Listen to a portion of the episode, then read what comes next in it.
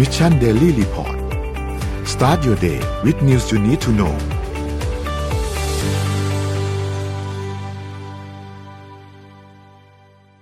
สวัสดีครับยินดีต้อนรับเข้าสู่ Mission Daily Report ประจำวันที่ 25 มีนาคม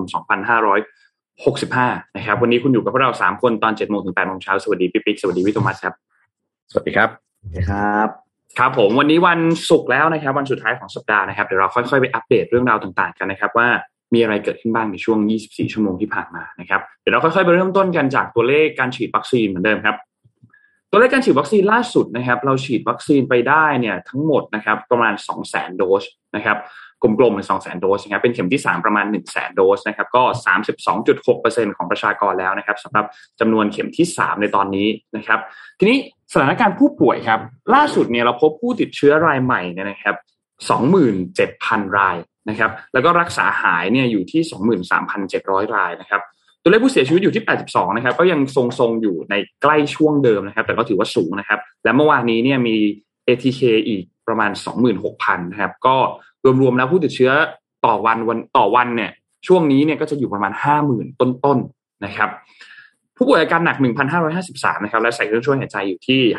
583 นะครับ ถัดมาครับ ถัดมาคือตัวเลขของตลาดหลักทรัพย์บ้านเรานะครับ เซตบ้านเรานะครับอยู่ที่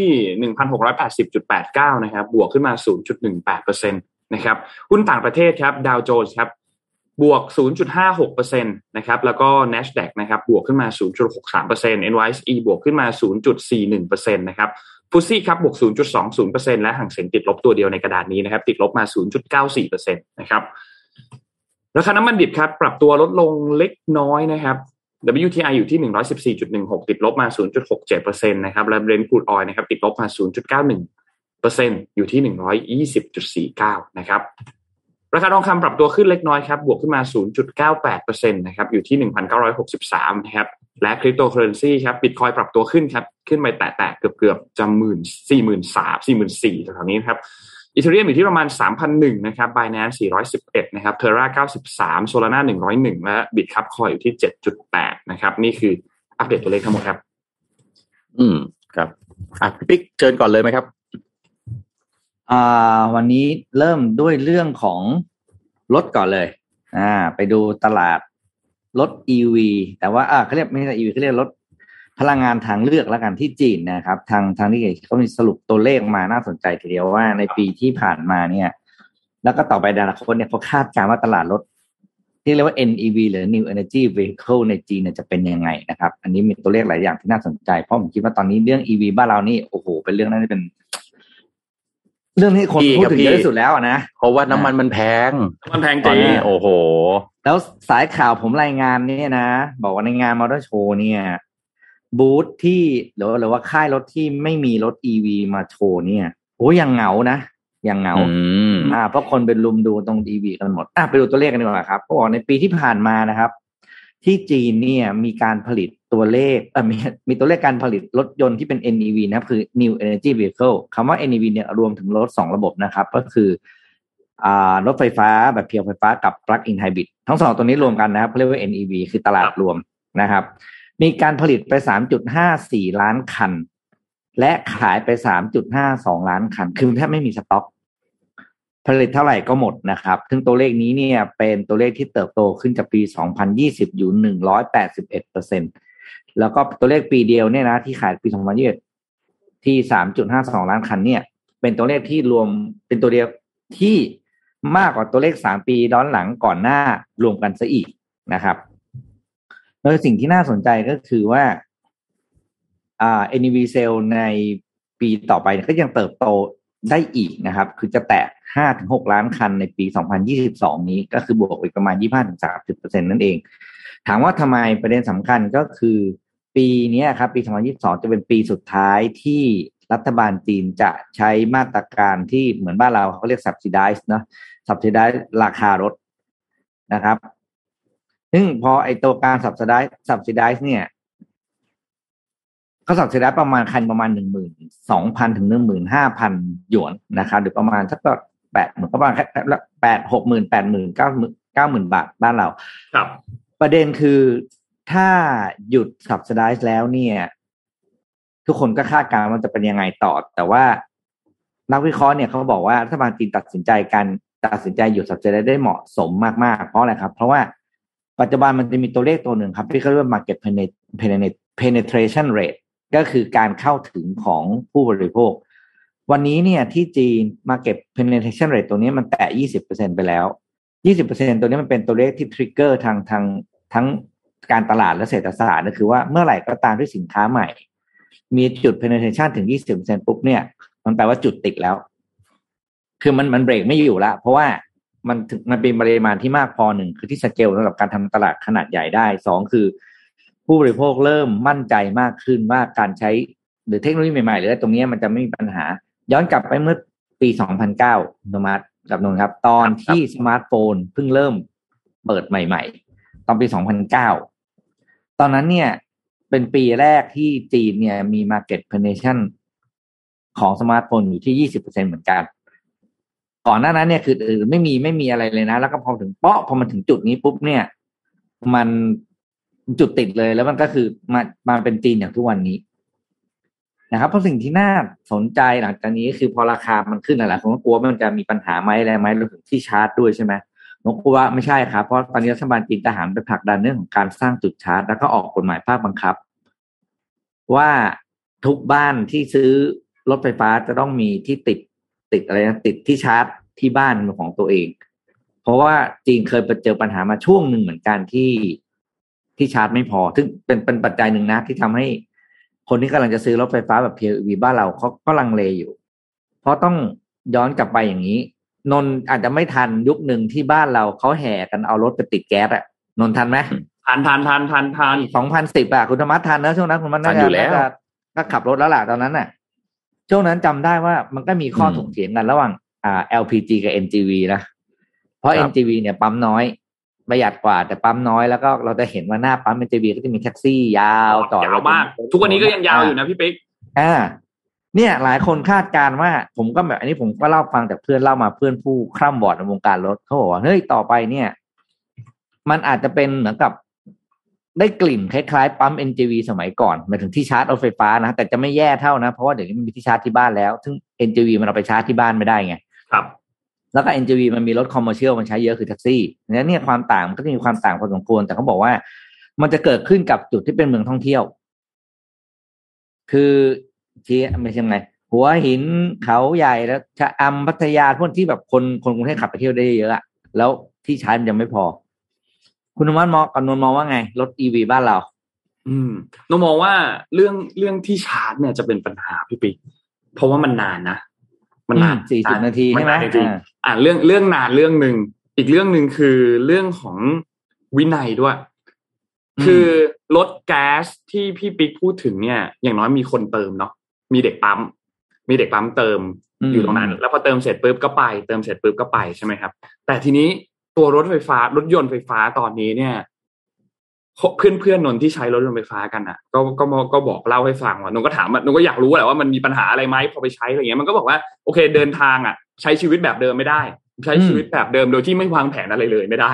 ต้องวางแผนหน่อย ต้องกะเวลาเผื่อเวลาไปเติม ถ้าเราไม่ได้เติมจากที่บ้านไม่ได้เสียบปลั๊กที่บ้านอะไรเงี้ยนะครับ แต่ทีนี้จะเจอปัญหาหนึ่งคือรถจอดแช่ครับ อืมจะมีรถจอดแช่อยู่ที่อีวี ก่อนหน้านี้ที่อีวียังไม่บูมเท่าตอนนี้นะครับ คือเจอปัญหาคือ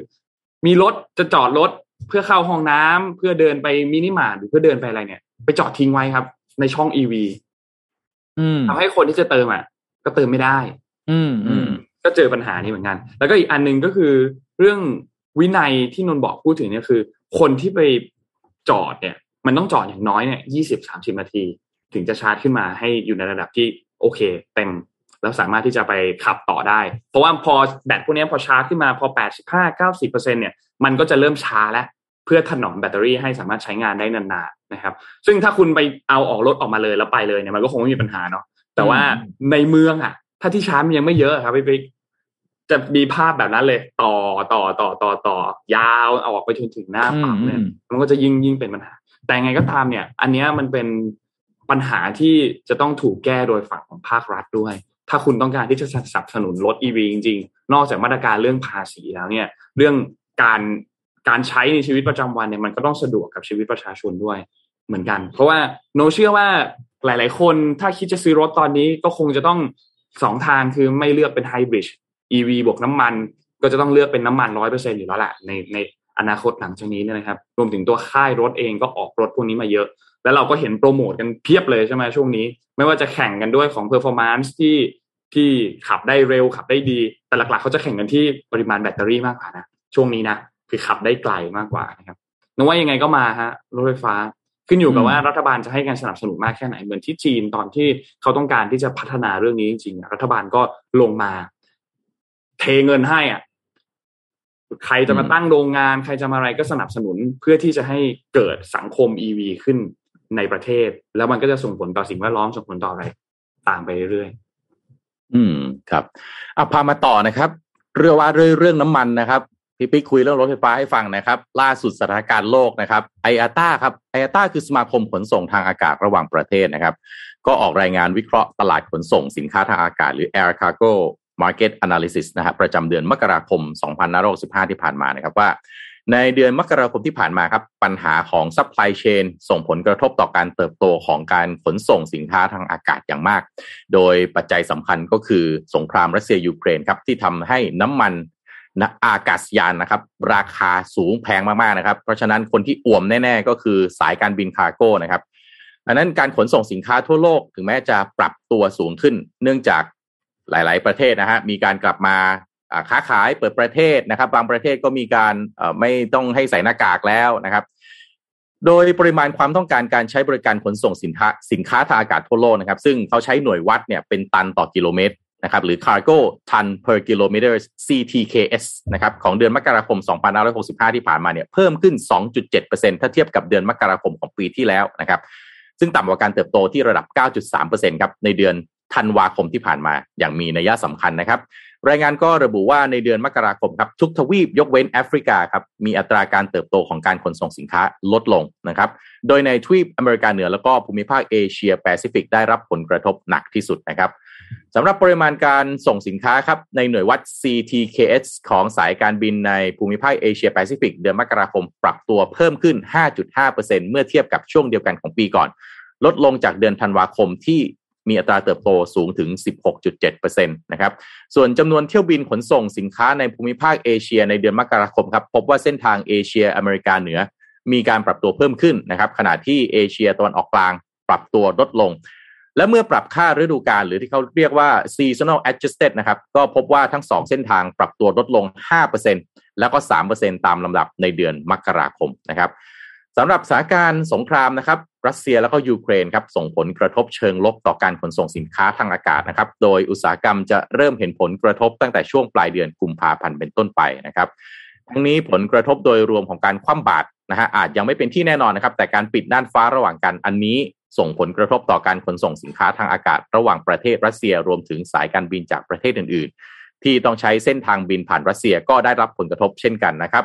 เช่นเส้นทางระหว่างยุโรปเอเชียนะครับแล้วก็สายการบินส่วนหนึ่งก็อาจจะเลือกปรับเส้นทางจากเดิมที่ผ่านน่านฟ้ารัสเซียนะครับไปบินผ่านประเทศในแถบตะวันออกกลางแทนนะครับรายงานก็ยังระบุอีกนะฮะว่ารัสเซียจะมีสัดส่วนของการส่งสินค้าเพียง 1%ของปริมาณรวมทั้งโลกนะครับ แต่ตลาดการขนส่งสินค้าระหว่างเอเชียแล้วก็ยุโรปมีสัดส่วนสูงถึง 20.6%ของปริมาณการขนส่งสินค้าของทั้งโลกในช่วงหนึ่งปีที่ผ่านมา ซึ่งผลกระทบจากสงครามรัสเซียยูเครนนะครับส่งผลให้ราคาน้ำมันอากาศยานสูงขึ้นมากนะครับ โดยข้อมูลจาก IATA Jet Fuel Jet Fuel Price Monitoring นะครับระบุว่าปัจจุบันมีราคาเฉลี่ยอยู่ที่ประมาณ 140 เหรียญต่อบาร์เรลนะครับสร้างภาระต้นทุนให้ทั้งสายการบินพาณิชย์และสายการบินที่ขนส่งสินค้าที่ต้องรับภาระทางธุรกิจ ถ้าดูจากข่าวนี้นะครับหุ้นของสายการบิน น่าจะเจอผลกระทบที่จะต้องรับทราบเรื่องนี้เรียกนะ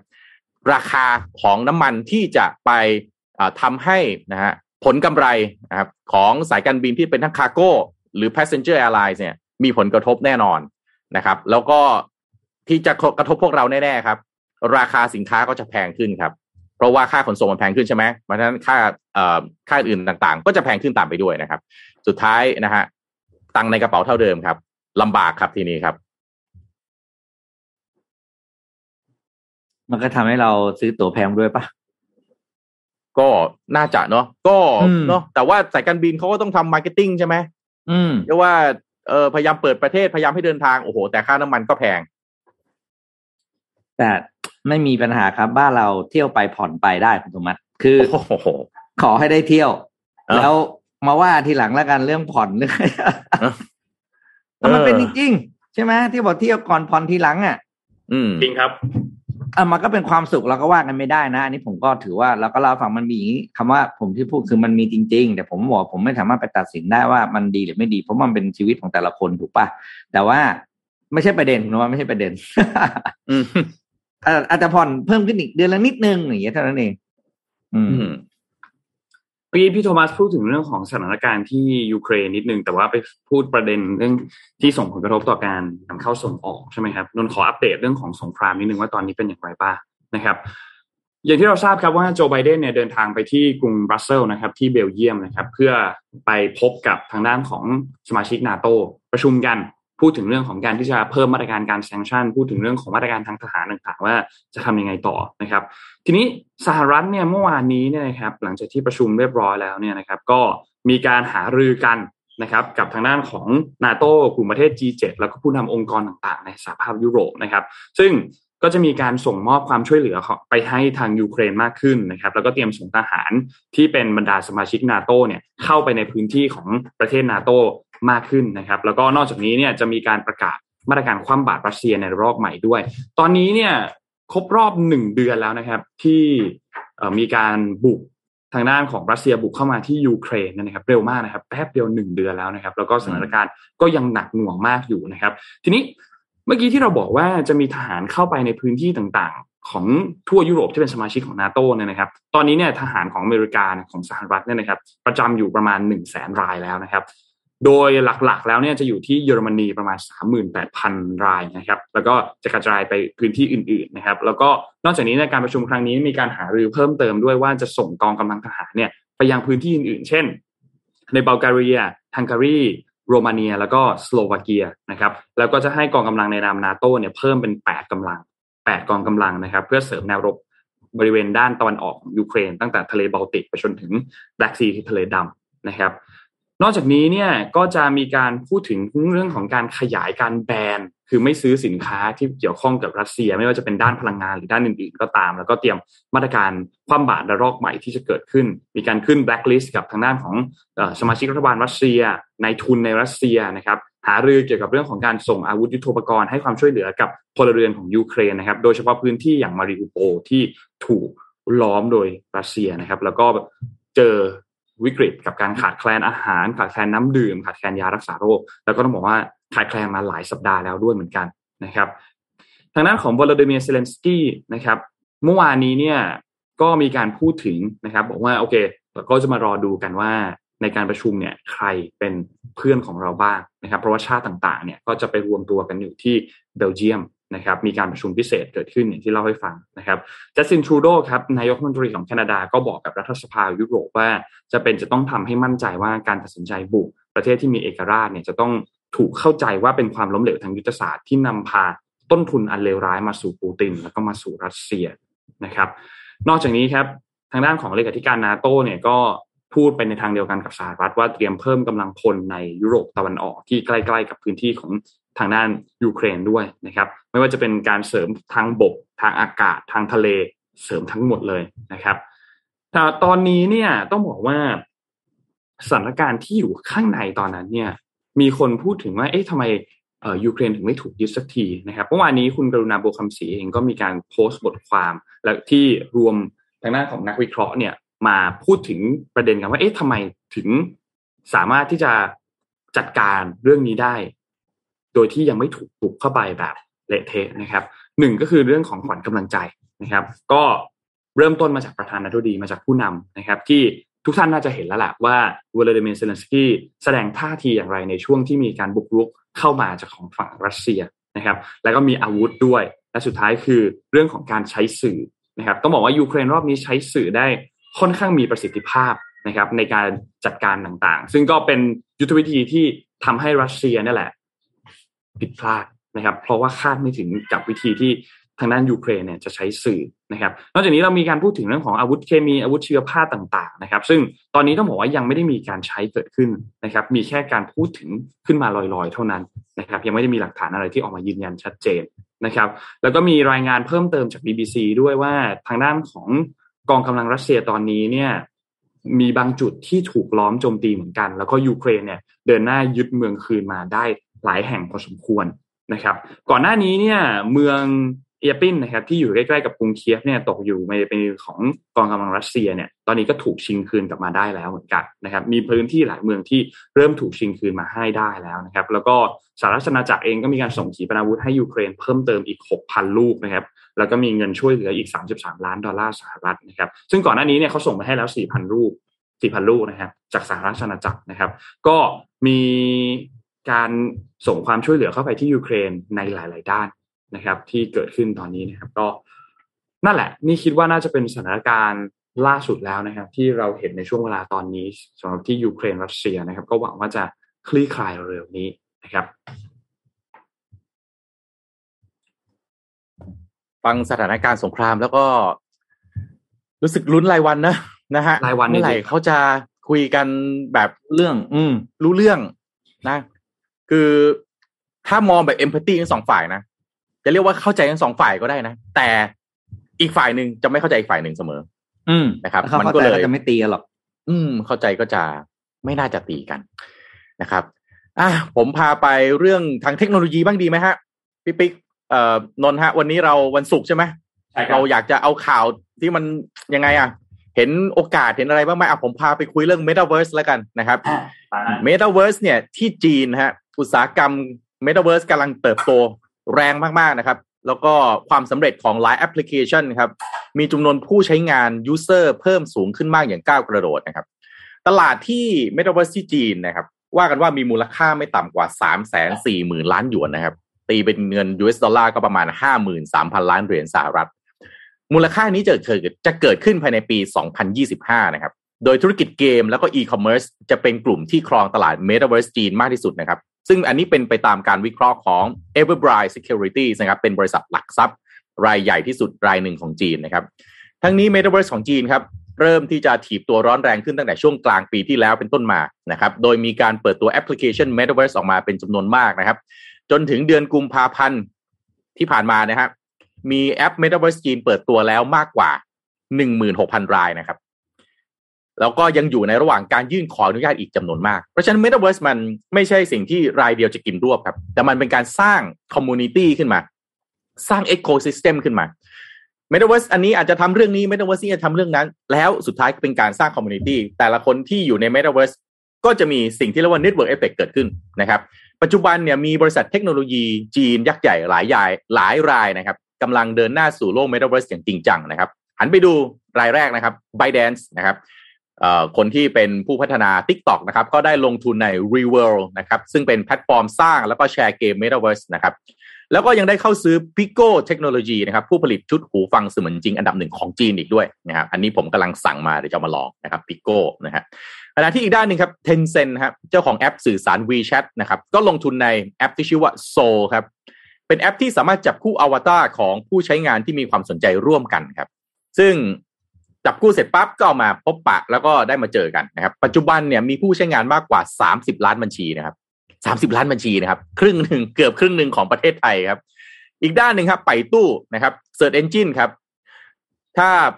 โลกมี Google ใช่ไหมจีนเขามีไป่ตู้เนี่ยแหละนะครับ ก็เปิดตัวซีหรั่งนะครับ เป็นแพลตฟอร์มที่รองรับการทำกิจกรรมนะครับ หรือการไปยังสถานที่เสมือนจริงของผู้ใช้งานได้ถึงหนึ่งแสนคนนะครับ แปลว่าอะไรฮะ ต่อไปสมมติ มีคอนเสิร์ตอ่า Mission Daily Report จัดจัดข่าวอะไรก็ตามฮะ คนมาดูได้แสนคนนะครับ อย่างไรก็ตามฮะ อุตสาหกรรมเมตาเวิร์สของจีนก็ยังมีความท้าทายนะครับยกตัวอย่างเช่นกรณีของ Jelly ครับ Jelly เป็นแอปโซเชียลเมตาเวิร์สนะครับ ซึ่งที่เปิดตัวไปเดือนเดียวครับ ก็ขึ้นแท่นแอปที่มียอดดาวน์โหลดใน App Store จีนสูงเป็นอันดับหนึ่งนะครับ ในช่วงกุมภาพันธ์ที่ผ่านมา แซงแม้กระทั่ง WeChat นะครับที่ครองแชมป์มายาวนาน เพราะ WeChat เนี่ยต้องบอกว่ามันเป็นแอปขั้นพื้นฐานเลยของคนจีน ไม่มีไม่ได้อะนะครับ แต่ว่าพอเปิดตัวไปไม่นานครับ บริษัทที่ชื่อว่าปักกิ่งอีเตียนซูยูเทคโนโลยีนะครับซึ่งเป็นผู้พัฒนาแอปเจลลี่ก็ประกาศถอดเจลลี่ออกจาก App Store ชั่วคราวนะครับ ก็บอกว่าเป็นการปรับปรุงนะครับ แต่ปัจจุบันนะครับเจลลี่ก็ยังไม่สามารถเปิดให้ดาวน์โหลดได้นะครับ อีกด้านหนึ่งแอปอสังหาริมทรัพย์ Metaverse อย่าง Honnverse นะครับ ซึ่งเปิดซื้อขายพื้นที่หรือสิ่งปลูกสร้างเสมือนจริงเนี่ยก็ได้รับความสนใจจากผู้ใช้งานจำนวนมากนะครับ หลังจากเปิดตัวในเดือนตุลาคมปีที่ผ่านมา โดยเฉพาะนักลงทุนที่เข้ามามีส่วนร่วมในแพลตฟอร์มนะครับ รวมถึงมูลค่าอสังหาเสมือนจริงบางแห่งเนี่ย ซื้อขายกันเรียกว่าราคาประมาณรถยนต์หนึ่งคันนะครับเจ็ดแปดแสนบาทนะครับแต่หลังจากที่ Hornverse เนี่ยเจอกับเสียงวิพากษ์วิจารณ์เกี่ยวกับเรื่องของการเก็งกำไรนะครับ แล้วก็ความเสี่ยงต่างๆ ผู้พัฒนาก็เลย ประกาศข้อจำกัดนะครับในการโอนสินทรัพย์เสมือนจริงในแอปนะครับ ซึ่งปัจจุบันก็ยังได้ระงับการลงทะเบียนผู้ใช้รายใหม่อยู่นะครับถึงแม้ว่ารัฐบาลจีนจะไม่ได้จัดการกับกรณีเหล่านี้โดยตรงนะครับ แต่ว่าสัญญาณที่ออกมาก็ทำให้ผู้พัฒนาก็ต้องเร่งปรับตัวนะครับ เช่น กรณีของ Hornverse ที่ผมพูดไปเนี่ยก็เกิดขึ้นหลังจากที่คณะกรรมการกำกับดูแลการธนาคารและการประกันภัยจีนนะครับ หรือตัวย่อว่า CBIRC ออกคำเตือน เกี่ยวกับการระดมทุนที่ผิดกฎหมาย แล้วก็การเก็งกำไรในตลาด Metaverse นะครับ เพราะฉะนั้นก็เป็นที่น่าจับตาครับ มันมีทั้งโอกาสที่เติบโตได้มหาศาลอย่างตัวเลขที่ผมบอกไปนะครับ หลายแสนล้านบาทนะครับ แต่ก็มีความท้าทายนะครับ ซึ่งตรงนี้เราก็ยังดูฮะว่าเราอาจจะใช้กรณีของจีนเนี่ยเป็นเอ่อ learning curve ให้ประเทศไทยเราได้เช่นเดียวกันนะครับว่าเราจะทำยังไงให้อุตสาหกรรมนี้เติบโตขึ้นในขณะเดียวกัน จังหวะที่ regulator ครับหรือคนที่จะเข้าไปกำกับดูแลเนี่ย จะยื่นมือเข้าไปในจังหวะเมื่อไหร่ดี นะครับ อ่า อันนี้ก็เป็นอัปเดตให้ฟังเรื่องของ Metaverse นะครับ ครับ ก็ติดตามกันได้ มีเอ่อคอมเมนต์บอกว่ารอ Anitech ขายแว่น VR ครับ โอป้าอ๋อมาอยู่แล้วครับ รอซื้อได้เราพร้อมซื้อไหมฮะ เดี๋ยววันนี้เปิดขายเลยทั้งนั้นนะผมพร้อม ผมพร้อมรอเลยต้องขออภัยในเสียง น้องแมวร้องด้วยนะครับเออจะบอกจะถามอยู่เมื่อกี้มีเสียงน้องแมวด้วยใช่ไหมน้องคิดว่ามันน่าจะหิวน้ำหิวข้าว เพราะว่าต้องงดน้ำงดข้าวตั้งแต่เที่ยงคืนเมื่อวานวันนี้พาไปทำมันนะครับ อืมก็เลยอาจจะร้องร้องอยู่ แล้วก็วิ่งวิ่งหาน้ำกินทั่วห้องเลยครับ ตอนนี้หาน้ำหาข้าวกินกำลังวิ่งวิ่งไปเก็บวิ่งไปดูพิธีอยู่ขออภัยครับน่าจะเสียงดังนิดนึงช่วงนี้นะครับอะอะเดี๋ยวผมไปเล่าไปที่ญี่ปุ่นบ้าง โตชิบ้านะครับ ก็บริษัทของบ้านเราจะคุ้นเรื่องโตชิบ้าเป็นเครื่องใช้ไฟฟ้านะแต่ญี่ปุ่นเนี่ยเขามีหลายธุรกิจด้วยกันนะครับล่าสุดเนี่ยโตชิบ้าก็ได้มีแผนทางทางทางทางอะไรนะก็ทางบอร์ดทางผู้บริหารเนี่ยก็วางแผนที่จะ restructure องค์กรนะครับ โดยการแยกธุรกิจของโตชิบ้าปัจจุบันเนี่ยออกเป็นสองบริษัทแบบแบบแยกแบบเด็ดขาดเลยนะครับ อันนึงก็จะเป็นโฟกัสทางด้านของ infrastructure บ้างเครือข่ายเรื่องอะไรต่างๆ แต่อีกด้านหนึ่งก็เป็นเรื่องของอุปกรณ์การใช้งานอย่างที่เราคุ้นเคยกันนะครับ โดยผู้บริหารเนี่ยได้สัมภาษณ์บอกว่าเนี่ยคือโอกาสสุดท้ายเลยนะ ถึงการที่จะ restructure company แล้วก็โอกาสที่จะปรับตัวเพื่อ เพื่อเพื่อผลักดันบริษัทให้ให้ไปข้างหน้าและแข่งขันได้ แต่ปรากฏว่าแผนการ restructure เนี่ย โดน ก็เรียกไม่ผ่านไม่ผ่านการโหวตของผู้ถือหุ้นนะครับ โดยผู้กลุ่มผู้ถือหุ้นใหญ่ๆ ก็จะมีหลายๆส่วนโดยเฉพาะอย่างพวกของพวก investory firm institutional shareholder ต่างๆจากต่างประเทศเนี่ยต้องใช้คำว่าโหวตคว่ำใช่ไหมโหวตคว่ำแผนตรงนี้ แล้วก็บอกว่าอยากให้โตชิบ้าเนี่ยยังลงมาเป็นบริษัทแบบเดิมอยู่ แต่ว่าให้ปรับรูปแบบการทำงานแทนโดยที่ไม่ต้องแยกสองบริษัทออกจากกันนะครับ ซึ่งข่าวนี้ก็เขาจะบอกว่า เป็นข่าวที่ไม่ไม่เกินความคาดหมายมากนัก เพราะว่าครั้งหนึ่งเนี่ยเคย มีการผลักดันมาแล้วนะแต่คราวก่อนเนี่ยผลักดันเป็นแยกโตชิบ้าเป็นสามบริษัท คราวนี้มามามามุกนี้ แยกเป็นแค่สองบริษัท ก็ยังไม่ผ่านเหมือนเดิมนะครับ ก็ทำให้สถานการณ์ของโตชิบ้าเนี่ยในเรื่องของการปรับองค์กรเนี่ยยังค่อนข้างยากลำบากอยู่ คือปัจจุบันนี้พอ พอสองบริษัทหรือหลายธุรกิจมารวมอยู่ในอันเดียวเนี่ย เวลาผลประกอบการมันรวมมันกลายเป็นผลประกอบการรวมไง มันจะมีบางธุรกิจที่ดีบางธุรกิจที่ไม่ดีใช่ไหมซึ่งธุรกิจอันหนึ่งที่ถ้าแยกออกไปแล้วเนี่ย มันจะทำให้ภาพชัดเจนขึ้นก็คือ ถ้าเราจำเหตุการณ์ที่ปี 2011 นะครับ ที่มีโรงงานนิวเคลียร์ที่ฟุกุชิมะนะครับ ที่สึนามิเข้าตอนนั้นน่ะ ครั้งนั้นน่ะโตชิบ้าได้รับผลกระทบมากนะครับ เพราะว่ามันมีส่วนเกี่ยวข้องกับเรื่องของอินฟราสตรักเจอร์ตรงนั้นด้วย แล้วก็ ทุกวันนี้โตชิบ้าโตชิบ้าตัวใหญ่ตัวกลางเนี่ยยังแบกภาระในเรื่องของค่าจัดการเกี่ยวกับเรื่องของตรงฟุกุชิมะตรงนั้นอยู่เลย นี่พอการนี่แยกไม่ได้แยกธุรกิจออกจากกันเนี่ยทำให้ธุรกิจ device เนี่ยซึ่งก็รุ่มๆดอนๆอยู่แล้วนะกระดงต้องเหมือนกับไปเตี้ยอุ้มค่อมอะคือไอ้นี่ก็รับภาระอันนั้นก็แบกอยู่อะไรเงี้ยก็เลยทำให้โอ้โหโตชิบ้าตอนนี้ ในอนาคตดูค่อนข้างเหนื่อยนะค่อนข้างเหนื่อย ในในตามนาปาของของคนที่เป็นอ่าเขาเรียกว่า คนทำงานอะเหนื่อยมากอะเหนื่อยมากจริงๆอืมคุยตรงนี้นิดหนึ่งพี่ปิ๊กคือในยุคเรานะเออเจ็ดศูนย์แปดศูนย์เก้าศูนย์เนี่ย มันเป็นอืมยุคที่เป็นการเกิดขึ้นของญี่ปุ่นนะที่โตขึ้นหลังจากที่แพ้สงครามนะฮะ แล้วก็โตขึ้นมาเป็นประเทศที่มีขนาดเศรษฐกิจใหญ่เป็นอันดับสองของโลก รองจากสหรัฐอเมริกาในตอนนั้นใช่ไหมฮะอืมแต่แต่ว่าตอนนี้สถานการณ์ของญี่ปุ่นเนี่ย มันจะไปทางมันจะไปทาง ต้นทุนต่ำเหมือนเมื่อก่อนน่ะไม่ได้แล้วเนี่ยไม่ได้แล้วพูดเลยเนี่ยไม่ได้แน่นอนนะครับอืมจะไปทาง innovation ก็แบบ เอ๊ะมันก็สู้จีนกับสหรัฐอเมริกาเออก็ตกรถไปแล้วอะตกรถไปเรียบร้อยไม่ได้อีกอืมใช่ไหมจะไปซจะอฟไปต์พาทางวเวอร์ไหนกับเกาหลีก็สู้ไม่ได้อีก อืม นั่นสิ แล้วก็แบรนด์ต่างๆ ที่เป็นแบรนด์ยอดนิยมในสมัยก่อนใช่ไหมสารพัดแบรนด์โตชิบ้าโซนี่อะไรมันก็เอานี่ในระดับสเกลแบบคอน sumer นะใช่ไหมฮะก็หลงหลงหลงมันไม่ไม่ได้ได้แพ้แพ้จีนไปหมดแล้วอะ เมื่อมันไม่ได้รับความนิยมมากขนาดนั้นเป็นพวกเอ่อเอ่อแบรนด์แบบคอน sumer อะไรจริง ๆ เลยที่เป็นอิเล็กทรอนิกส์ซึ่งเมื่อก่อนที่เขาครองแชมป์มาเนี่ยมันก็อืมไปทางเกาหลีเยอะ ไปทางจีน อเมริกาอะไรอย่างนี้ใช่ไหมครับนี่มันจะไปทางไหนนะสะท้าทายมากเลยนะสำหรับสำหรับญี่ปุ่นอืมญี่ปุ่นนี่ครับโอ้ผมนึกไม่ออกแต่ว่าสุดท้าย ผมผมมองนะ ญี่ปุ่นน่าจะเป็นเหมือนเหมือนบ้านเรานะรายได้ส่วนใหญ่ของประเทศที่เป็นในแม่ของแมสเนี่ยจะมาจากการท่องเที่ยวนะ อืม ซึ่งตอนนี้ก็เข้าไปเที่ยวไม่ได้เออฉันมีไม่ได้อีกเออแต่ผมว่าปีนี้ได้เที่ยวแล้วคุณธรรมะเก็บกระเป๋าอืมรอได้แล้วตอนเนี้ยผมว่าปลายปีนี้ยังไงก็ได้เที่ยวเขาไม่ทุกคนไม่ไหวกันแล้วครับแต่ว่าบางบางบริษัทก็ปรับตัวบางบริษัทเขาก็ปรับตัวได้นะพี่ปิ๊กอย่างอืมโซนี่เนี่ยเขาก็ไปทำเซ็นเซอร์อ่านะครับอ่าอ่าฟูจิอย่างเขาก็ไปทำเรื่องฟิล์มเรื่องอะไรอย่างงี้ฟิล์มทางการแพทย์เอ็กซเรย์การแพทย์นะอ่าต่างหากใช่ไม่อเกี่ยวย่างนี้กันปรับนะตัวได้ก็โอเคอยู่รอด แต่ว่าก็อยู่รอดในในในในตลาดที่เราไม่ได้คุ้นเคยแล้ว ใช่ไหมโซนี่เมื่อก่อนเราก็แบบวัฒนธรรมโซนี่นนท์ไม่รู้จำได้หรือเปล่า วัฒนธรรมโซนี่อาจจะไม่ทันใช่ไหมคำว่าวัฒนธรรมโซนี่นะวัฒนธรรมโซนี่เมื่อก่อนก็จะคล้ายๆ Apple อะ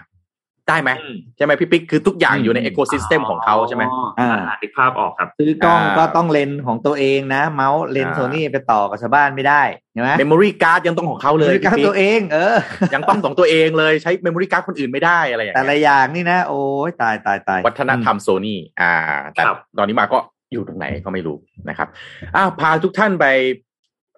พักสมองด้วยอืมเจ็ดโมงครึ่งวันนี้สักนิดหนึ่งนะครับ ผมตั้งชื่อเรื่องวันนี้ว่า make your dream happen นะครับ คนเราก็มีฝันกันทุกคนใช่ไหมครับ ฝันเล็กฝันใหญ่ไม่ว่ากันนะครับ แต่ฝันของทุกคนมีคุณค่าในใจของเราแน่นอนนะครับ วันนี้จะพาไปดูครับ เรื่องราวดิมขอเชงสเซอร์ใช่ไหมรูปนี้ใช่ไหมอ่าใช่ครับอ่าวันนี้ผมจะพาไปฟังเรื่องราวขององค์ e ร e เนอร์คนหนึ่งนะครับ เป็นผู้ประกอบการที่ก็เป็นคนทำ SME นะครับรายไม่ใหญ่ไม่โตนะครับ เธอชื่อว่าลูเซียคูราโควานะครับ เป็นชาวสโลวาเกียนะครับอายุ 32 ปีนะครับ แต่ว่าเธอเป็นชาวสโลวักนะครับที่ไปเอออยู่ในประเทศอื่น อพยพไปอยู่ที่สเปนนะครับ เธอก็เริ่มอาชีพจากการเป็นเอ่อสาวเสิร์ฟนะเป็นเด็กเสิร์ฟนะครับทำงานเป็น waitress เด็กเสิร์ฟนะครับ แล้วก็เปลี่ยนงานนะครับ ไปเป็นเอ่อตัวแทนนายหน้าขายอสังหาริมทรัพย์ทำหลายงานครับ จนสุดท้ายก็ได้มีโอกาสนะครับมาทำความฝันของตัวเอง เปิดร้านอาหาร นะครับชื่อว่า El d e s p a n ที่บาร์เซโลนานะครับในปี 2017 นะครับ ก็เป็นร้านอาหารที่ขายแฮมเบอร์เกอร์ขายเบเกอรี่อะไรอย่างเงี้ยนะครับ ทีนี้เธอก็มีความฝัน เธออยากจะให้ร้านค้าของเธอเนี่ยมันเติบโตใช่ไหมครับ แต่สิ่งที่มันมาทำลายความฝันเลยนะครับ ของคนทำร้านอาหารนะครับพี่ปิ๊กนนท์มันก็คือโควิดนี่แหละ เปิดเปิดร้านอาหารอยู่ดีๆ อยากจะขยายร้านแล้วดูฝีมือนะครับ ดูรูปที่อืมเนี่ยเบเกอรี่ที่สวยธอนะทำเนี่ยอ่าสวยไหมแล้วก็ทำได้ดีมากๆด้วยนะครับอืมแต่พอมันเจอโควิดเข้าไปเนี่ย มันก็เหมือนกับแทบจะทำลายคฝัวานมสฝันลายนะอ่าอ่าของผู้ประกอบการตัวเล็กๆนะฮะผู้หญิงตัวเล็กอย่างเธอเนี่ยแหละนะครับ แต่ความฝันนั่นคือความฝันครับ ถ้าเราไม่เลิกล้มไม่ละทิ้งความพยายามนั้นนะครับ วันหนึ่ง สิ่งที่เราฝันนะครับ ถ้ามันไม่ใหญ่เกินตัวเกินไปจริง ๆ หรือมันไม่ได้ไปเป็นความฝันที่มันทำร้ายผู้อื่น เป็นความฝันที่มันจะสร้างประโยชน์ให้กับทุกๆคนได้จริง ๆ เนี่ย วันหนึ่งโอกาสมันจะมาครับ และแล้ววันหนึ่งครับที่โลกมันเริ่มกลับมาขับเคลื่อนนะครับ ในเดือนกุมภาพันธ์ที่ผ่านมาครับ เธอก็ได้มีโอกาสกลับมาเปิดร้านของเธออีกครั้งนะครับ ผมอยากจะพาทุกท่านไปดูครับว่า ความพยายาม เมื่อมันไม่ประสบความสำเร็จเนี่ยมันมีสุภาษิตจีนเนี่ยนะครับเขาบอกว่า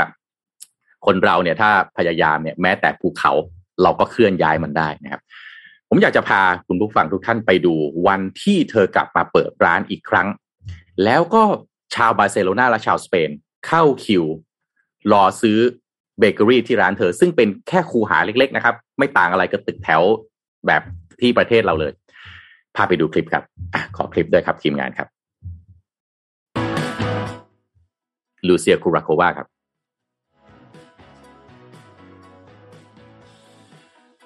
นี่คือคิว ที่รอ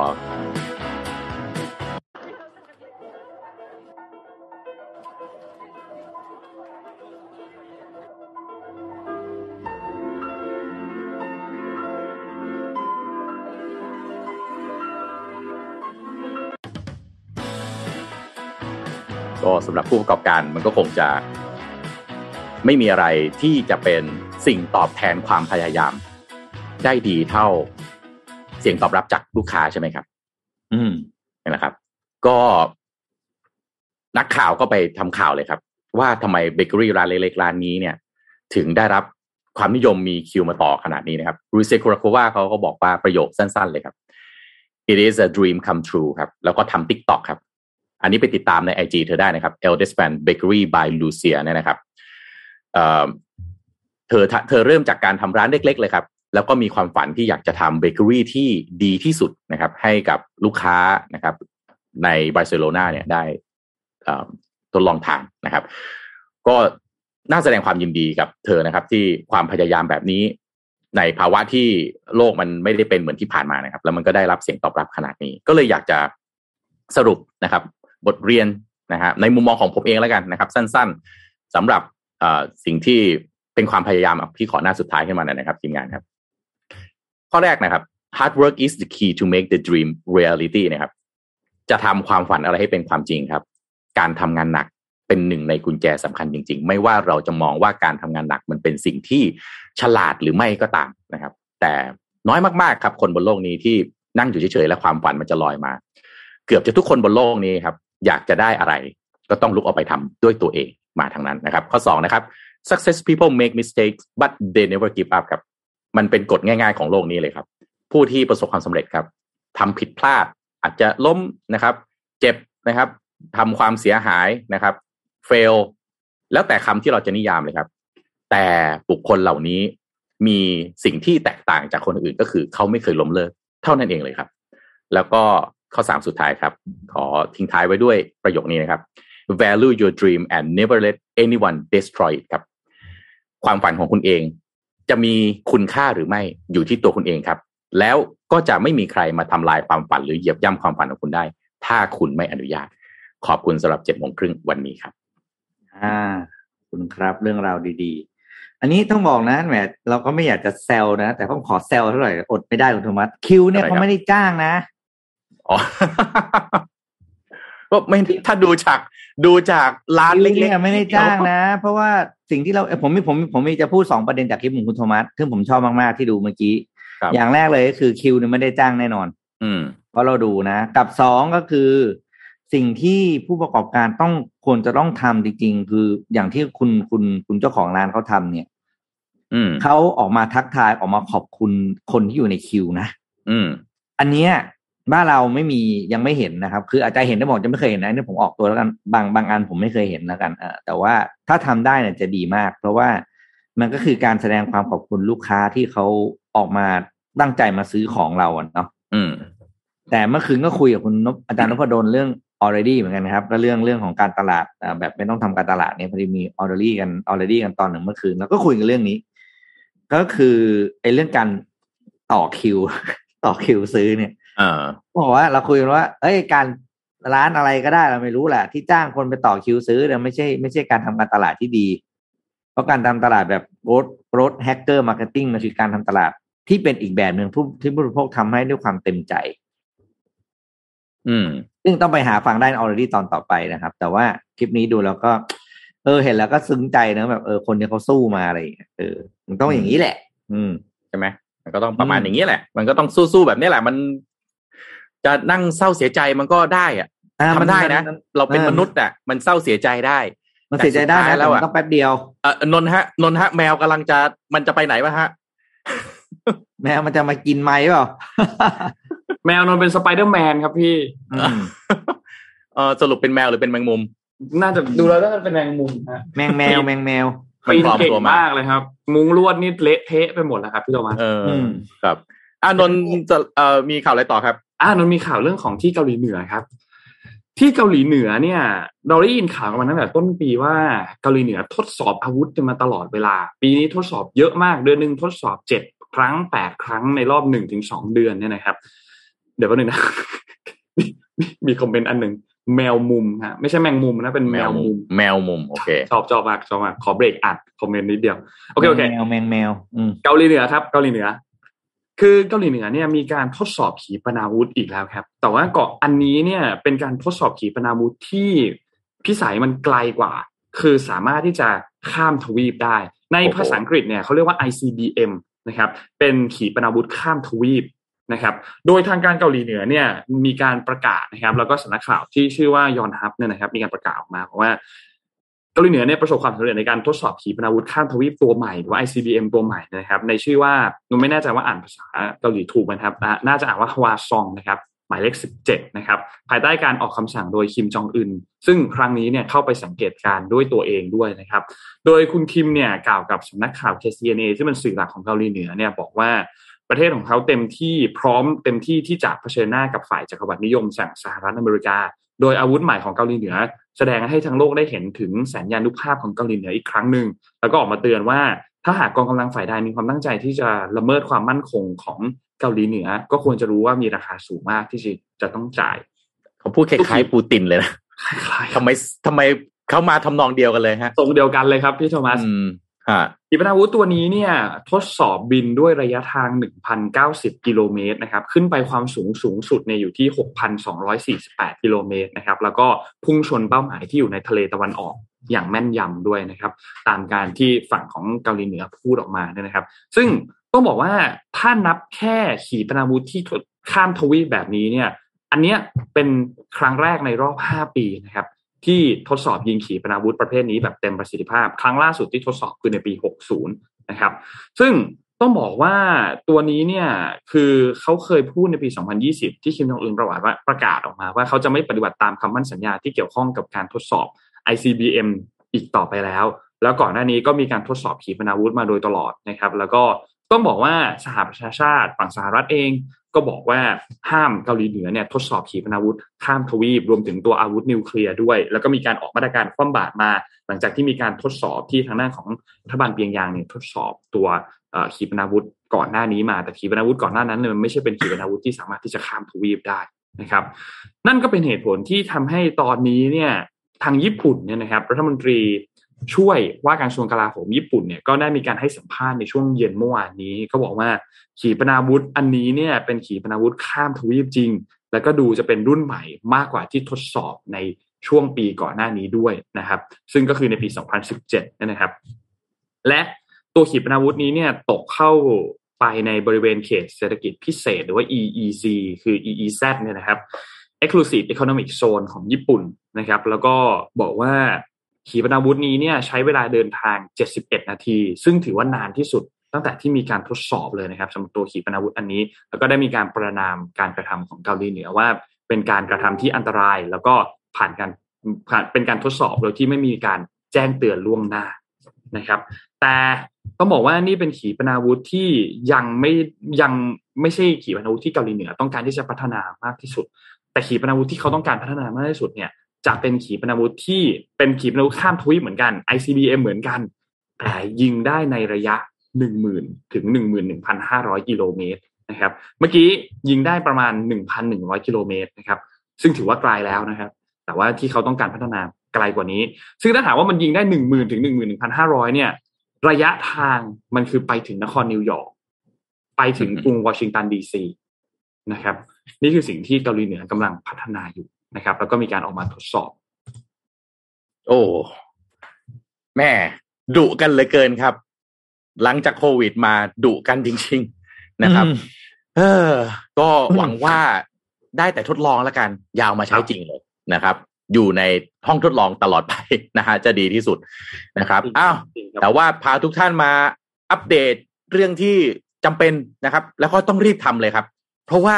จำได้ไหมฮะข่าวใหญ่วงการการเงินปีที่ผ่านมานะครับหนีไม่พ้นเลยครับ เรื่องของที่ธนาคารไทยพาณิชย์เนี่ยเขาจะมีการประกาศปรับโครงสร้างธุรกิจนะฮะแล้วก็ทำการเปิดตัวยานแม่นะครับ SCBX นะครับบริษัท SCBX จำกัดมหาชนนะครับ ก็จะเป็นการเน้นนะฮะขยายธุรกิจเข้าสู่ธุรกิจการเงินนะครับ ที่จะต้องมีศักยภาพสูงนะครับ แล้วก็มีธุรกิจอืมเป็นธุรกิจเชิงแพลตฟอร์มอย่างสมบูรณ์แบบนะครับ มาในวันนี้ครับทาง SCB เขาก็เตรียมที่จะส่ง SCBX นะครับเข้าสู่ตลาดหลักทรัพย์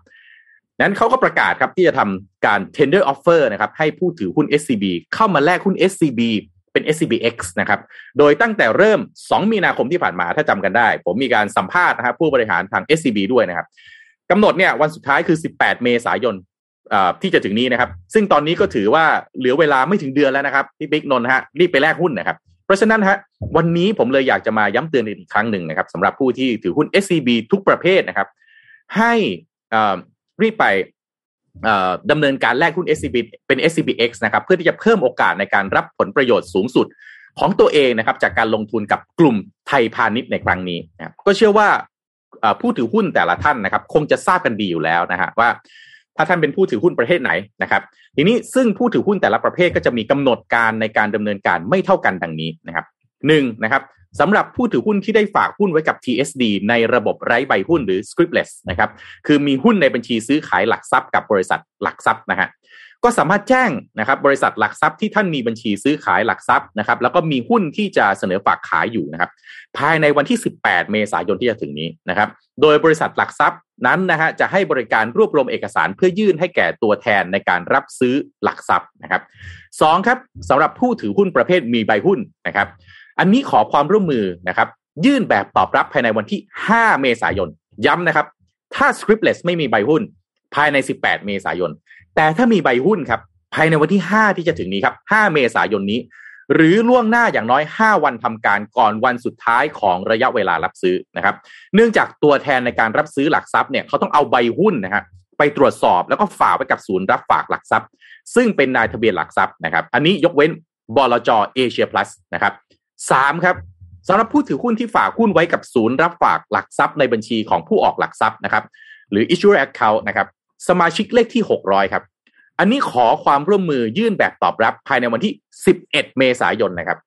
นะฮะ 11 เมษายนย้ำนะครับ ผู้ที่ฝากหุ้นไว้กับศูนย์รับฝากหลักทรัพย์ในบัญชีของผู้ออกหลักทรัพย์นะฮะหรือล่วงหน้าอย่างน้อย 2 วันทำการก่อนวันสุดท้ายของระยะเวลารับซื้อนะครับ รงนี้เพื่ออะไรฮะเพื่อให้มีเวลาเพียงพอในการประสานงานการโอนหลักทรัพย์นะครับ แล้วก็ 4 สุดท้ายครับสำหรับผู้ถือหุ้น NVDR นะครับ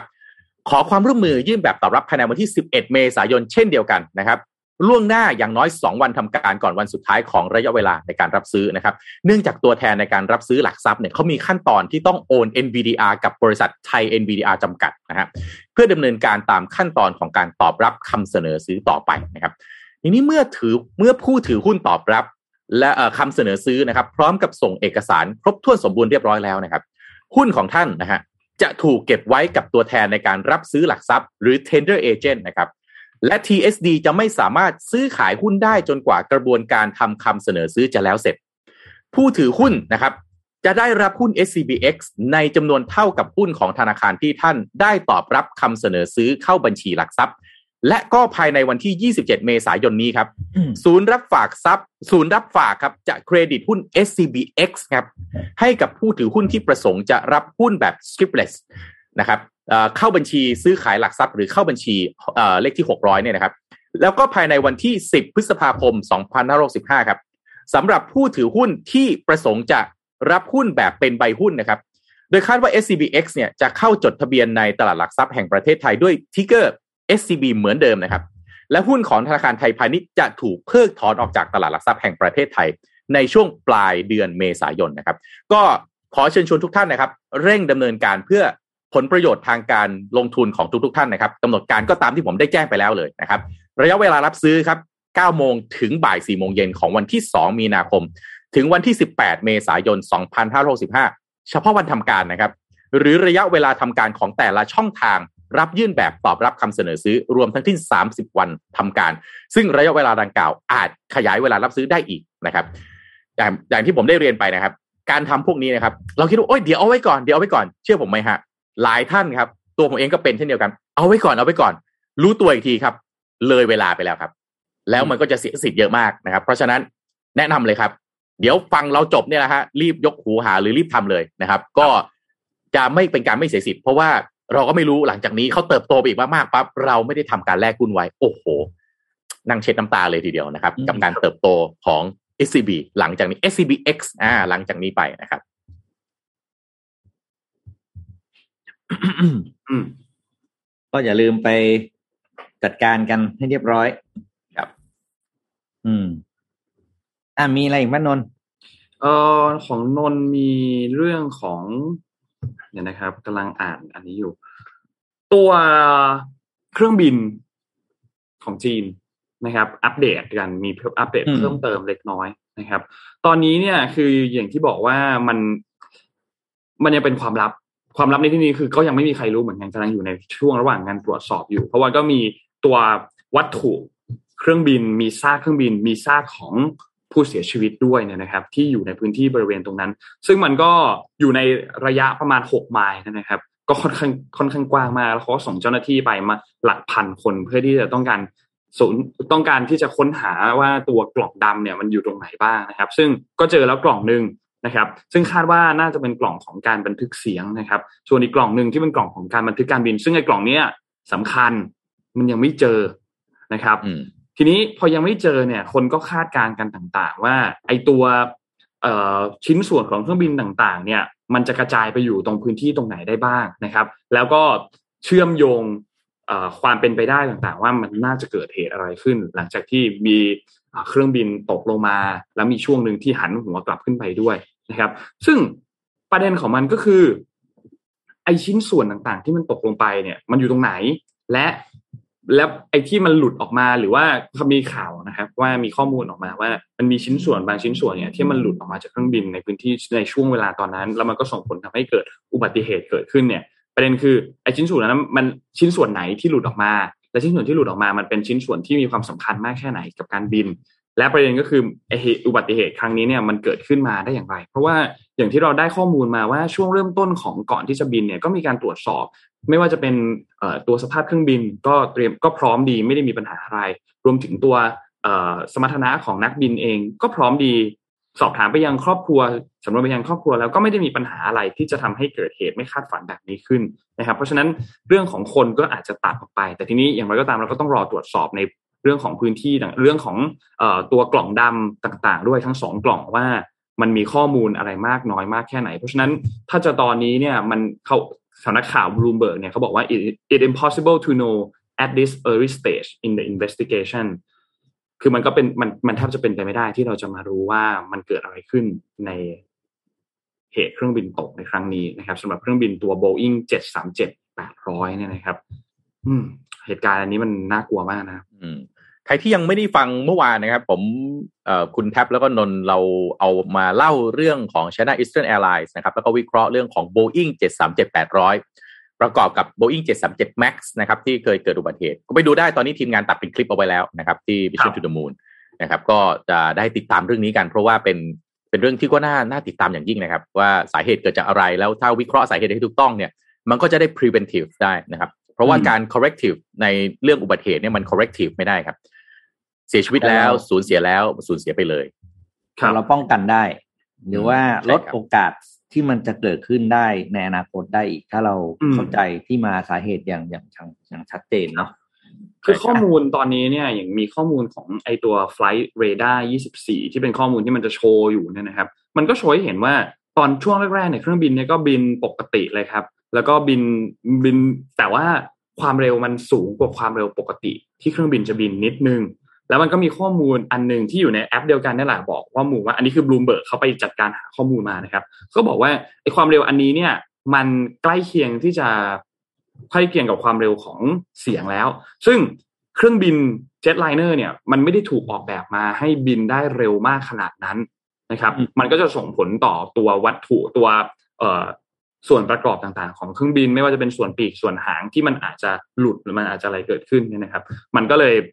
เนี่ยอาจจะเป็นหนึ่งปัจจัยแต่อย่างไรก็ตาม ยังไม่ยังไม่ได้เป็นการตรวจสอบผ่านทางตัวกล่องดำบันทึกการบินต่างๆนะอันนี้เป็นเพียงแค่การคาดเดาผ่านทาง Data ที่มีอยู่ณขณะตอนนี้นะครับ นี่ก็เป็นสิ่งที่บลูมเบิร์กบอกนะครับ จากอืมเครื่องบินครับ พามาดูรถไฟแล้วกันเลยครับ แต่เป็นรถไฟที่น่าสนใจมากครับพี่ปิ๊กนนท์ครับ เพราะว่าเป็นรถไฟที่เรียกว่ารถไฟ Infinity ครับเป็นยังไงครับรถไฟ Infinity นะครับ รถไฟ Infinity คือใช้หัวรถจักรเป็นแบตเตอรี่ไฟฟ้าครับ แล้วชาร์จด้วยอะไรฮะ ชาร์จไฟด้วยแรงโน้มถ่วงครับผมมาเลย Infinity ครับ บริษัทที่ทำนะครับคือ Fortescue นะครับ แล้วก็ Fortescue Future Industries นะครับ เป็นบริษัทเหมืองแร่ของออสเตรเลียนะครับ เขาเข้าไปทำการซื้อกิจการบริษัท Williams Advanced Engineering ในสหราชอาณาจักรนะครับ เพื่อที่จะร่วมพัฒนา Infinity Train นะครับหรือรถไฟ Infinity ขบวนแรกของโลกนะครับสำหรับเพื่อเอามาขนส่งแร่เหล็กนะครับโดยไม่จำเป็นจะต้องชาร์จพลังงานครับรถไฟ Infinity ครับจะมีหัวรถจักรเป็นแบตเตอรี่ไฟฟ้าที่ถูกออกแบบแล้วก็สร้างขึ้นมาใหม่โดยเฉพาะนะครับใช้แรงโน้มถ่วงที่สร้างขึ้นขณะรถไฟวิ่งลงเนินครับเพื่อชาร์จแบตเตอรี่ผ่านโครงข่ายรางเหล็กทำให้ไม่ต้องติดตั้งระบบผลิตพลังงานหมุนเวียนครับรวมไปถึงโครงสร้างพื้นฐานสำหรับการชาร์จไฟ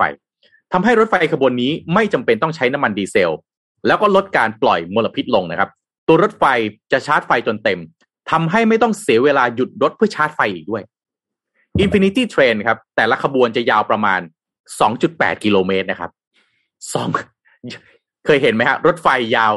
2.8 กิโลเมตรครับแล้วขนแร่เหล็กวรอืมขนแร่เหล็กได้อืม34,400 ตันนะครับ นะฮะจากรถขนแร่เหล็กจำนวน 244 คัน ก็ประกอบไปด้วยตู้รถไฟ 54 ตู้นะครับใช้ทุนในการศึกษาและพัฒนาทั้งหมด 50 ล้านเหรียญสหรัฐกำหนดจะแล้วเสร็จในอีก 2 ปีข้างหน้านี้ครับอื้อหือเอ่อ Fortescue เนี่ยมีเป้าจะเป็น Net Zero ให้สำเร็จภายในปี 2030 นะครับก็เลยมองว่าระบบแบตเตอรี่ แล้วก็ระบบไฟฟ้าที่มีประสิทธิภาพสูงเนี่ยมีความสำคัญต่อแผนการเป็น Net Zero นะครับทั้งนี้นอกจาก Infinity Train แล้วเนี่ย Fortescue ก็ยังมีรถบรรทุกเซลล์เชื้อเพลิงไฮโดรเจน แล้วก็รถไฟที่ใช้เชื้อเพลิงแอมโมเนียอยู่อีกด้วยนะครับ โดยตอนนี้เนี่ยยังได้มีการจับมือกับทาง MMA Offshore นะครับ ในการแปลงเรือขนาด 246 ฟุตนะครับให้สามารถใช้เชื้อเพลิงแอมโมเนียในการขับเคลื่อนทั้งหมดอยู่ อันนี้คาดว่าแล้วเสร็จไม่เกินปีนี้ฮะก็ติดตามกันได้ครับนะฮะว่าไอ้รถไฟที่ไม่ต้องชาร์จพลังงานครับ ความยาว 2.8 กิโลเมตรนะครับมันมันยาวขนาดนี้นะฮะแต่น่าสนใจนะ แล้วก็วิ่งได้ตลอดเวลา ไม่ต้องชาร์จไฟ ไม่ต้องใช้พลังงาน ไม่มีการปล่อยคาร์บอนฮะ เออ มันเอามาใช้กับรถยนต์บ้างได้ไหมฮะเนี่ย ดีไหมถ้าเกิดเอามาใช้กับรถยนต์ก็ ไม่ต้องชาร์จไฟ เมื่อกี้ที่นนท์ถ้าคุยเรื่องของรถไฟฟ้าใช่ไหมว่าเออมันต้องไปจอดนานๆ เสียบชาร์จไฟใช่ไหมเออ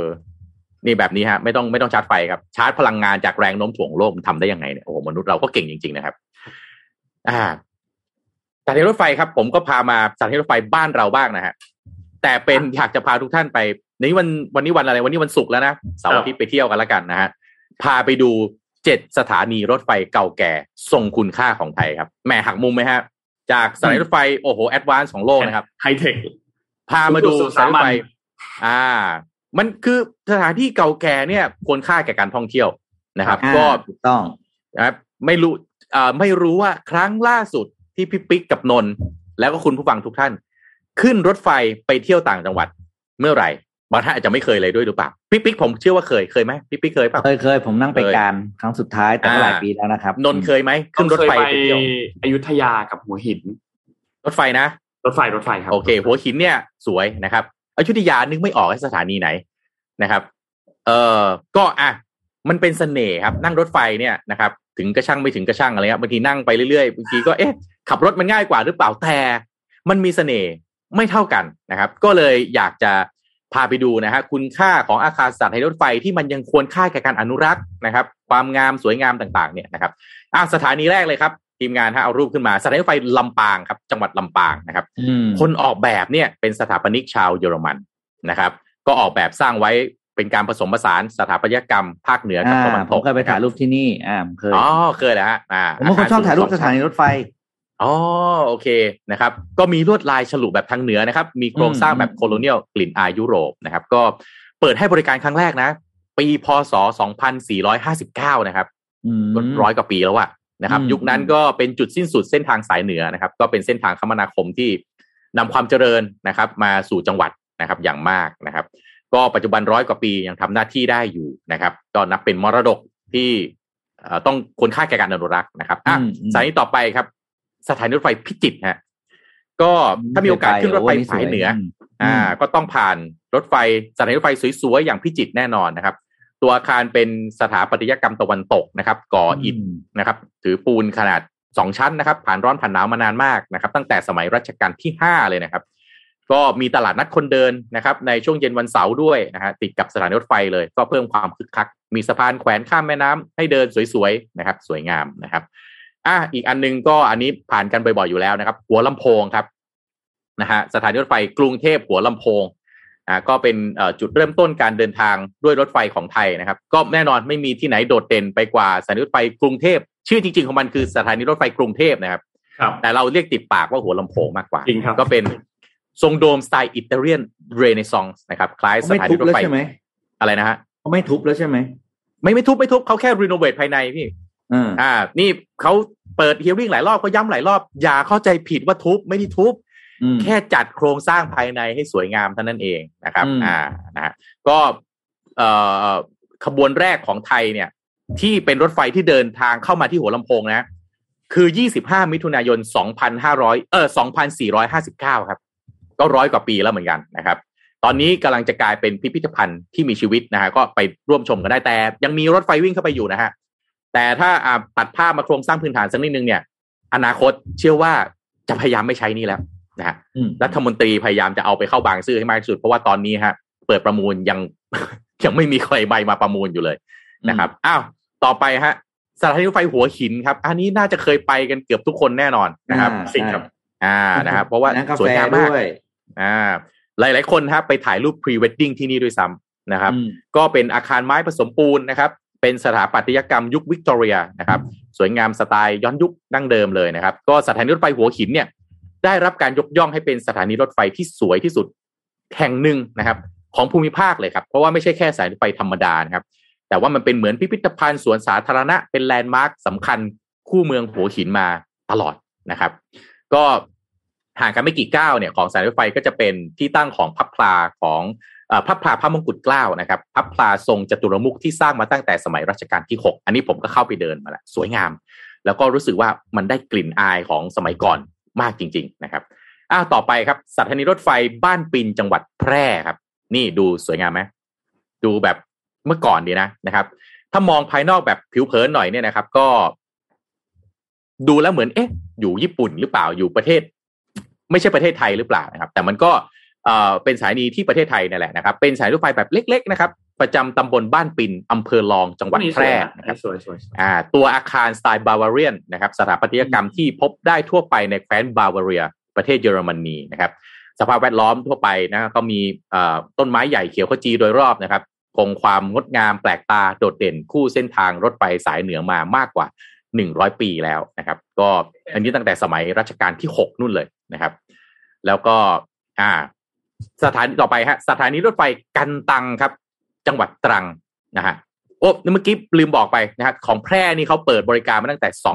2,453 นะ ประมาณโอ้โหร้อยสิบกว่าปีที่แล้วอะนะครับ อะต่อไปนี่กันตังครับ จังหวัดตรังนะฮะก็ชื่ออำเภอเอ่อกันตังเนี่ยน่าจะคุ้นหูหลาย ๆ คนนะครับ ก็อันนี้เนี่ยเป็นสถานีรถไฟ ที่อยู่ภาคใต้ในแถบอันดามันนะครับ ก็อำเภอกันตังเนี่ยเป็นสถานีรถไฟที่อยู่คู่กับจังหวัดตรังมานานนะครับ กลายเป็นส่วนหนึ่งของประวัติศาสตร์ที่น่าจดจำมากนะครับ อาคารไม้เป็นอาคารไม้ชั้นเดียวสีเหลืองมัสตาร์ดสดใสนะครับ ก็เจอกับเอ่อสภาพแวดล้อมที่เป็นสีเขียว ก็เลยทำให้ดูดีดูหน้าถ่ายรูปนะครับ ก็เป็นสถานที่ท่องเที่ยวแล้วกัน คือสถานีรถไฟบ้านเราเนี่ยอาจจะไม่เหมือนที่ญี่ปุ่นเนาะญี่ปุ่นเนี่ย มันเป็นจุดในการเดินทางนะแต่เมืองไทยเราอาจจะไม่ได้เดินทางด้วยรถไฟกันเป็นส่วนสำคัญของชีวิตเนาะของก็ไทเลยยเป็นเอาไปถ่ายพรีเวดดิ้งเออเออเอาไว้ถ่ายรูป เอาไว้ท่องอืมเที่ยวนะครับ ก็ช่วยกันอนุรักษ์ครับ เพราะว่าสถานที่เหล่านี้มันวัสดุอุปกรณ์ที่ใช้ในการก่อสร้างอะมันก็เป็นวัสดุที่ถ้าเราไม่ช่วยกันดูแลนะ มันก็ เสื่อมสลายได้ง่ายนะครับ แล้วมันเป็นมันมีเรื่องราว story เยอะมากนะครับ ก็คงต้องช่วยกันอนุรักษ์เอาไว้ จะได้ให้คนรุ่นหลังจากนี้อีกร้อยปี ก็ยังได้ชื่นชมความงามสถาปัตยกรรมแล้วก็เรื่องราวของมันต่อไปครับจริงแหม่เห็นแล้วก็อยากกลับไปนั่งรถไฟใหม่เลยนะอืมอ่าครับผม ครับ วันนี้ครบถ้วนอะวันนี้ครบถ้วนแล้วครับ ขอบคุณทางด้าน SCB นะครับ ผู้สนับสนุนแสนใจดีของเรานะครับ ก็อย่าลืม ข่าวที่พี่โทมัสประชาสัมพันธ์นะครับใครยังไม่ได้จัดการเรื่องของ swap หุ้นก็จัดการให้เรียบร้อยนะครับและขอบคุณเดฟอนเท่ครับ Premium Skin Care for Men ผิวหน้าดูดีหน้าดูเด็กใครก็เดาอายุไม่ถูกนะครับภายใต้แนวความคิด Future Biotechnology for Men Skin นะครับหาซื้อได้แล้วทางช่องทาง e-commerce ต่างๆครับไม่ว่าจะเป็น Shopee Lazada JD Central We Love Shopping แล้วก็เว็บไซต์ defonte296.com นะครับและขอบคุณดีน่าโทนิวครับน้ำเต้าหู้ออร์แกนิกหอมอร่อยดีกับสุขภาพให้เราออร์แกนิกได้ทุกวันนะครับ แล้วก็สุดท้ายนี้ขอบคุณท่านผู้ฟังทุกๆท่านมากๆนะครับ ที่ติดตาม Mission Daily Report ในทุกๆเช้านะครับ ไว้พบกันใหม่อีกครั้งหนึ่งในสัปดาห์หน้าวันจันทร์นะครับ ขอให้มีความสุขกับวันหยุดเสาร์อาทิตย์ครับ สวัสดีครับ สวัสดีครับมิชชันเดลี่รีพอร์ต start your day with news you need to know